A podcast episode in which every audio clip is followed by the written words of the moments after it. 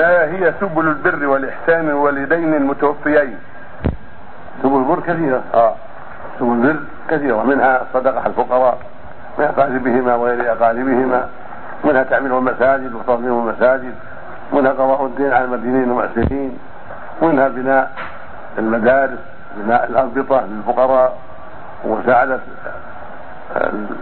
طلبة العلم في طلب العلم العاجزين عن المعونة وغير ذلك وجوه البر كثيرة نعم.